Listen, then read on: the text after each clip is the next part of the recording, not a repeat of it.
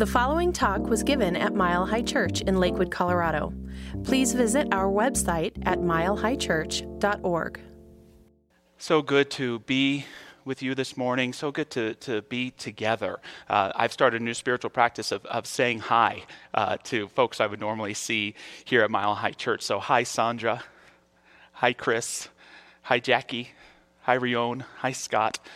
Just invite you to say hello to whoever you wish you were seeing uh, right now. And I don't know about you, but uh, I could sure use a vacation. And think about that. And um, if, if there were no coronavirus and money weren't an issue, where, where would you choose to go? Maybe we'd go to a beach. Maybe you'd go to the mountain somewhere. Um, I don't know about you, but I, I, I could actually take an hour's long line at Disneyland right now you know, maybe six inches away from staring into someone's uh, neck sweat, uh, some child hanging on my leg who uh, I'm not accountable for, just having a good time. I would love to be around a whole lot of people right now. Uh, and yet, in, in spite of all of that, um, I, I think that there's something about moving inward.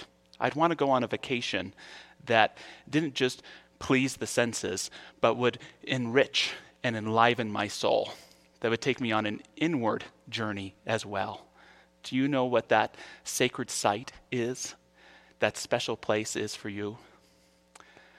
I'm going to be quoting a lot from uh, the Quaker mystic and teacher Parker Palmer today. And his favorite space is a place called Boundary Waters.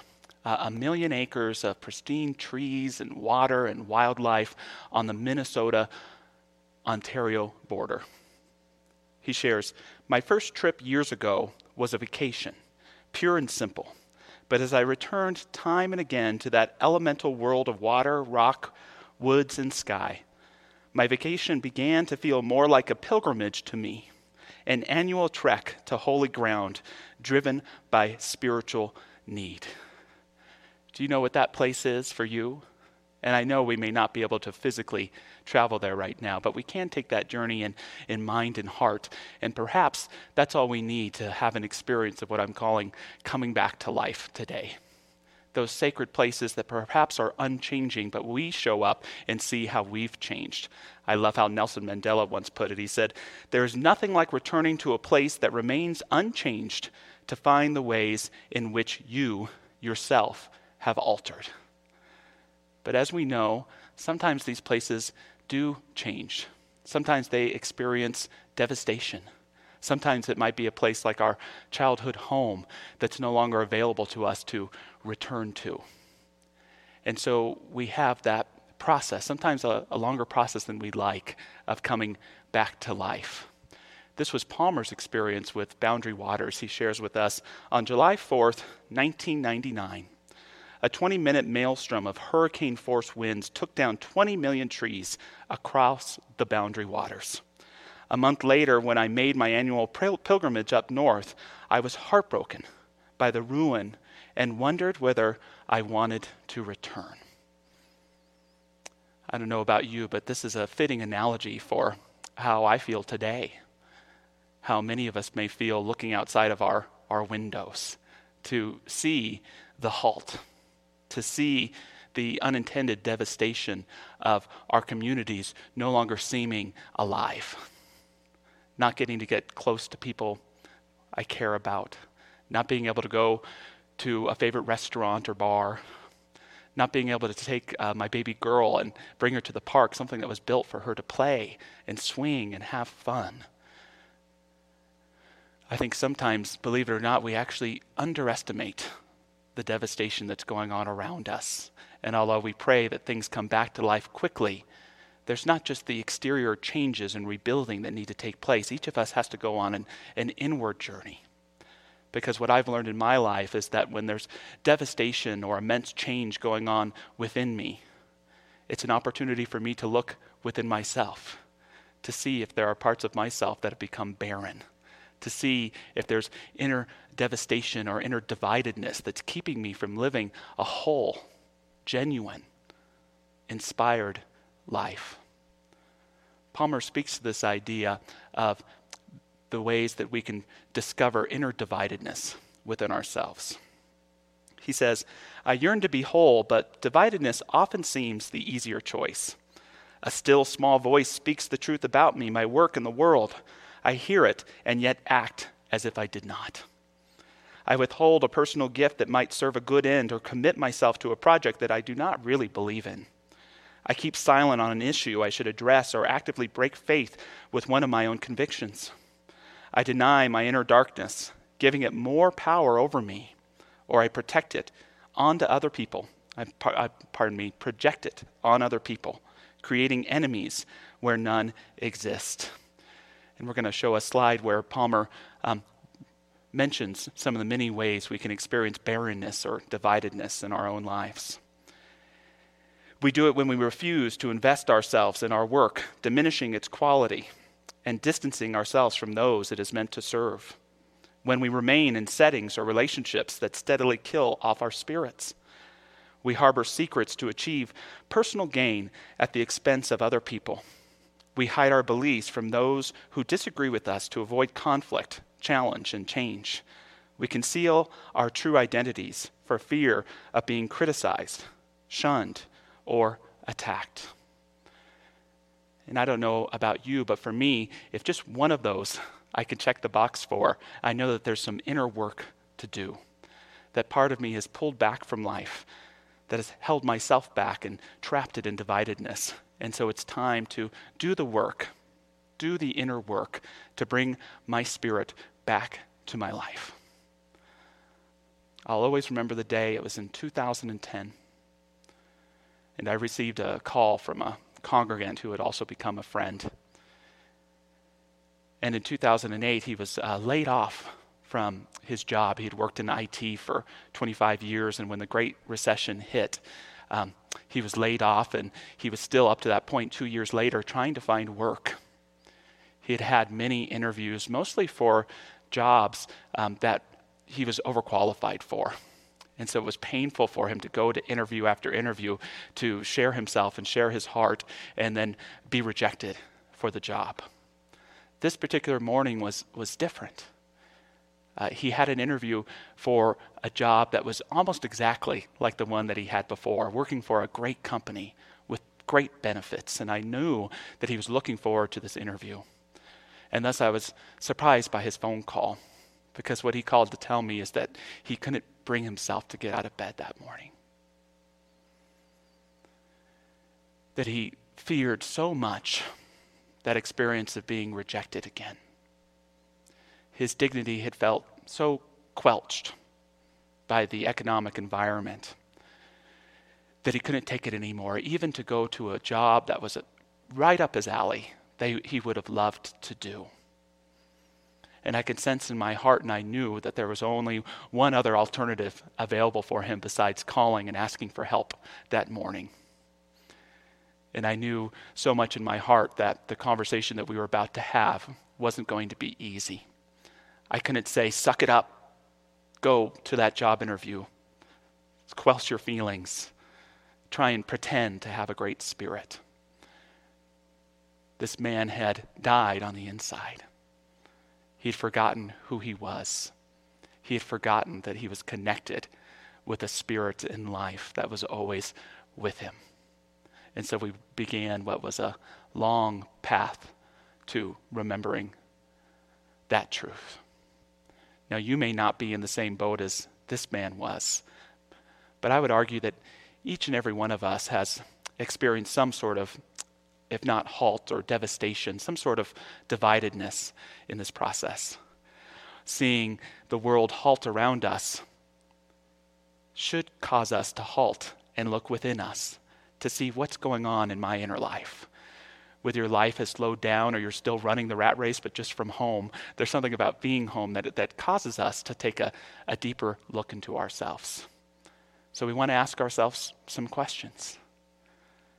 Am I truly living a life that is meaningful to me?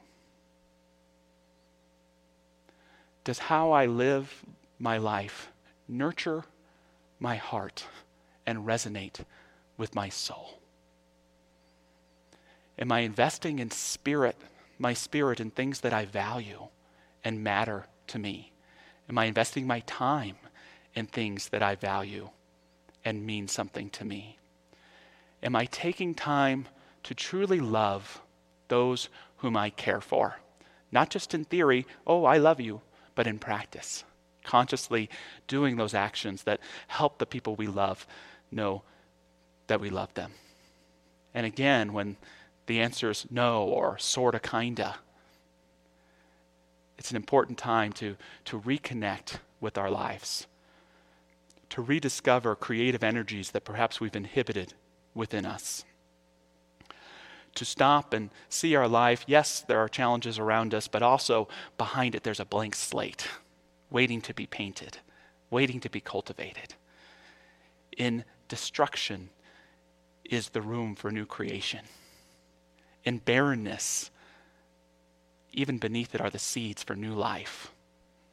And sometimes for us, it's going to take the courage to clear everything we've gathered and to step into our lives anew, to come back to life with greater spirit, greater conviction, and greater consciousness.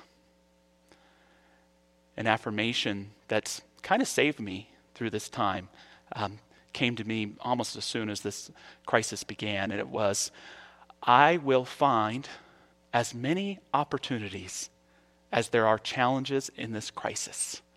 And I will spend as much time on those opportunities as on the challenges. That first part for me, to be honest, wasn't all that hard. Being a part of a, such a creative, innovative church, we were able to see the challenges. Oh, we can't have people on campus. Let's create dynamic online services that speak to people's lives during these times. Uh, we're in economic insecurity. Let's create uh, free donation only classes in personal life, how can we um, get Nancy June on a swing? Well, we're going to have to buy one and put it in the backyard. What was more difficult for me was spending time on those opportunities. I've learned a little bit about myself in this time, and that is I waste too much time on the challenges. That when there are difficulties in front of me, that I forget that actually focusing on the opportunities helps those challenges take care of themselves. But too often I get stuck weaving in my mind about a conflict I might be in, in with someone or worried about a criticism I've received or what someone else thinks about me. I spend too much time in the problem that I don't focus on the opportunity of being in the creative energies to find the, the solutions. And it's an amazing thing to discover that by being willing to connect with our creative source, even doing something that may be unrelated to the problem journaling, painting, taking a walk can allow the challenge to lose the power I've given it so that it can find its way to a solution. This has helped me rediscover my own creative energies in my own life. And I want to share with you today some tools for coming back to life. And it must be really inspired by Dr. Roger because I've created an acronym today and it's called GROW. Coming back to life through utilizing the tools of GROW. And the letter G stands for get back to your roots. Get back to your roots. No matter what devastation may be happening in the fields of our lives, those roots are still strong. And we've got to get back there. We've got to get back within ourselves. I don't know about you, but sometimes I give my spirit away. I give my spirit away to news feeds, financial uncertainty, fears about the future. Getting back to my roots means bringing my spirit back into myself. As Dr. Sue was talking about in the interview, just breathe. And when you breathe, breathe in your essence.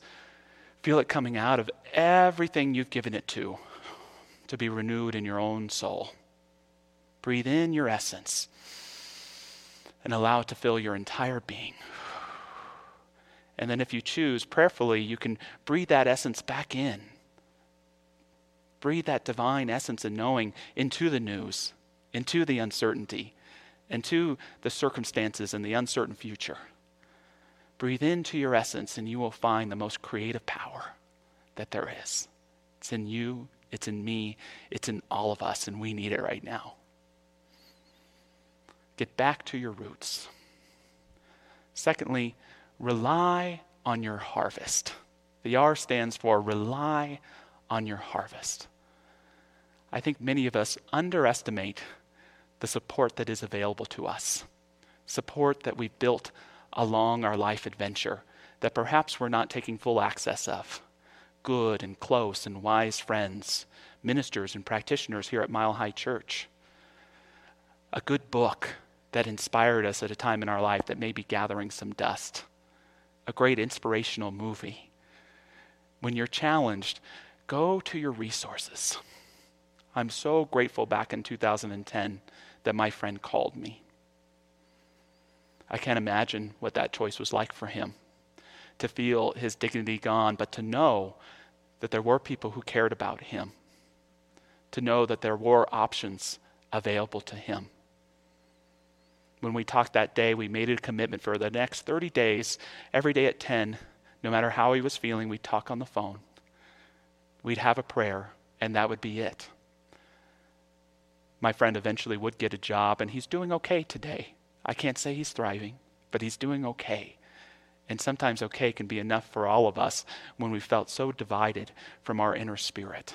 But when we go to those resources, when we rely on those resources and ask for help and utilize them, they help create, they help upend the seed bed so that new life can emerge. The O stands for open your life. Open your life. A lot of us, when things break down, we try to take the structures that have, that have been broken and try to use them to rebuild. Don't do that. Allow the rubble to be moved away and use the same spirit of the design that was working in your life, but allow new life to emerge. And if we don't clear out the rubble, if we don't clear out the soil, that new life cannot emerge. I love how Parker Palmer shares his return trips to Boundary Waters. He says, On each visit since, I've been astonished to see how nature uses devastation to stimulate new growth.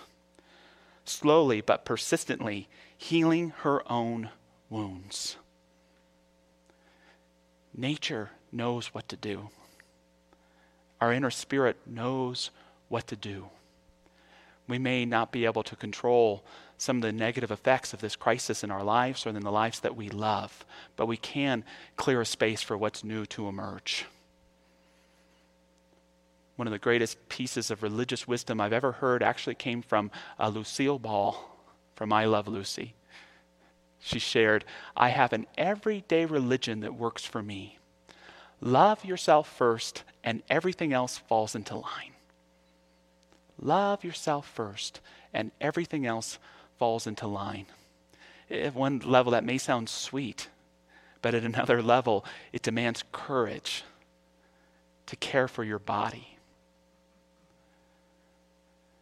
to love yourself, even in moments of frustration or when you're in a bad mood, to accept yourself where you are. My message to you today is coming back to life starts by caring for this vessel, caring for your soul, so that your soul, your body, your spirit, your psychology, your emotions can live in balance once again. And when we do that, that's when the fruits start to grow. That's when the new plants emerge.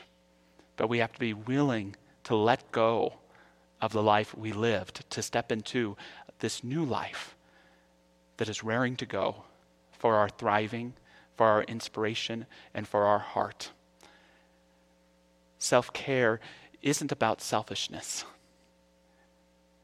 For when we truly care for ourselves, it's not only a blessing for us, but for everyone around us.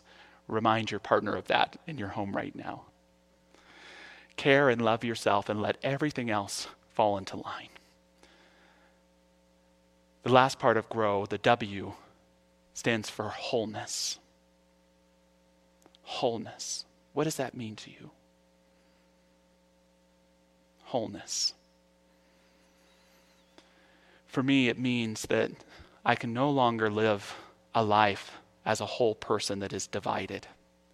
I can no longer allow myself to live a whole life that is divisive. I can no longer allow myself to live a whole life that's lived only partially. Palmer shares quite profoundly the thing about wholeness is once you realize you're whole, you must live your whole life. See, it can be a cursed aspect for those who don't want to live on high, for those of us who don't want to live from our heart. It takes courage to live your whole life. And that doesn't mean you can't experience brokenness or dividedness or divisiveness. I experience those things every day. But can I do so from a place of my wholeness within myself? From when I, even though I can't see the new sprouts of leaves and fruits, can I know that their seedlings are there within me and take care of myself so that wholeness can come forth? Palmer goes on. He says, Wholeness does not mean perfection, it means embracing brokenness as an integral part of life. Knowing this gives me hope that human wholeness, mine, yours, ours, need not be a utopian dream if we can use devastation as a seedbed for new life. The teacher, Karen Miller, says we settle in the sheep turds because that's how the fruit trees grow. Don't be afraid of these challenges in your life. What's in the garden is in the garden. But trust what's in your roots is an inner wholeness that, if you choose and have the courage to live from it, will give you everything that you need to find grace, clarity, and love. And that grace, that clarity, and love, my friends, is the most creative thing I know of. Let it bless you. Let it bless those you love. Let it bless everyone around you. Coming back to life in wholeness, in openness, relying on our harvest, being willing to live from our roots. Live from your roots and trust what they grow, and we'll all grow through this together. As we move into affirmative prayer, I just simply honor all of our practitioner prayer partners that are in the world today whether they're a part of Mile High Church or any spiritual institution, this consciousness that's just lifting us all up. May it lift you and I up even farther today. In a, in a slight turn from our normal affirmative prayer, I'm just going to share some words from our founder, Ernest Holmes, from this thing called you. He shares and he prays I realize that there is a divine presence at the center of my being I let this recognition flow through my entire consciousness. I let it reach down into the very depths of my being. I rejoice in this realization. The perfect life of God is in and through me in every part of my being. As the sun dissolves the mist, so my acceptance of life dissolves all pain and discord.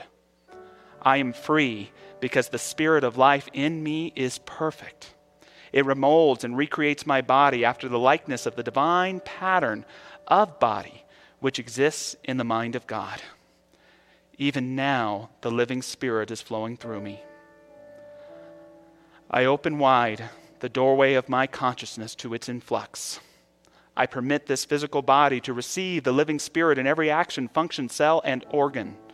I know that my whole being manifests the life, love, peace, harmony, strength, and joy of the Spirit which indwells me, which is incarnated in me, which is my entire being. I am now made vigorous and whole. I possess the vitality of the infinite. I am strong and well.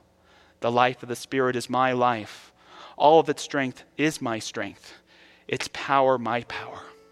Its body is my body. Every breath I draw is a breath of perfection, vitalizing, upbuilding, and renewing every cell of my body. I am born of the Spirit. I am in the Spirit. I am the Spirit made manifest. And so it is. Thank you for listening to the Mile High Church podcast. This podcast is made possible by the generous contributions from listeners like you. If you'd like to make a donation, please visit us at milehighchurch.org. Have a fabulous day.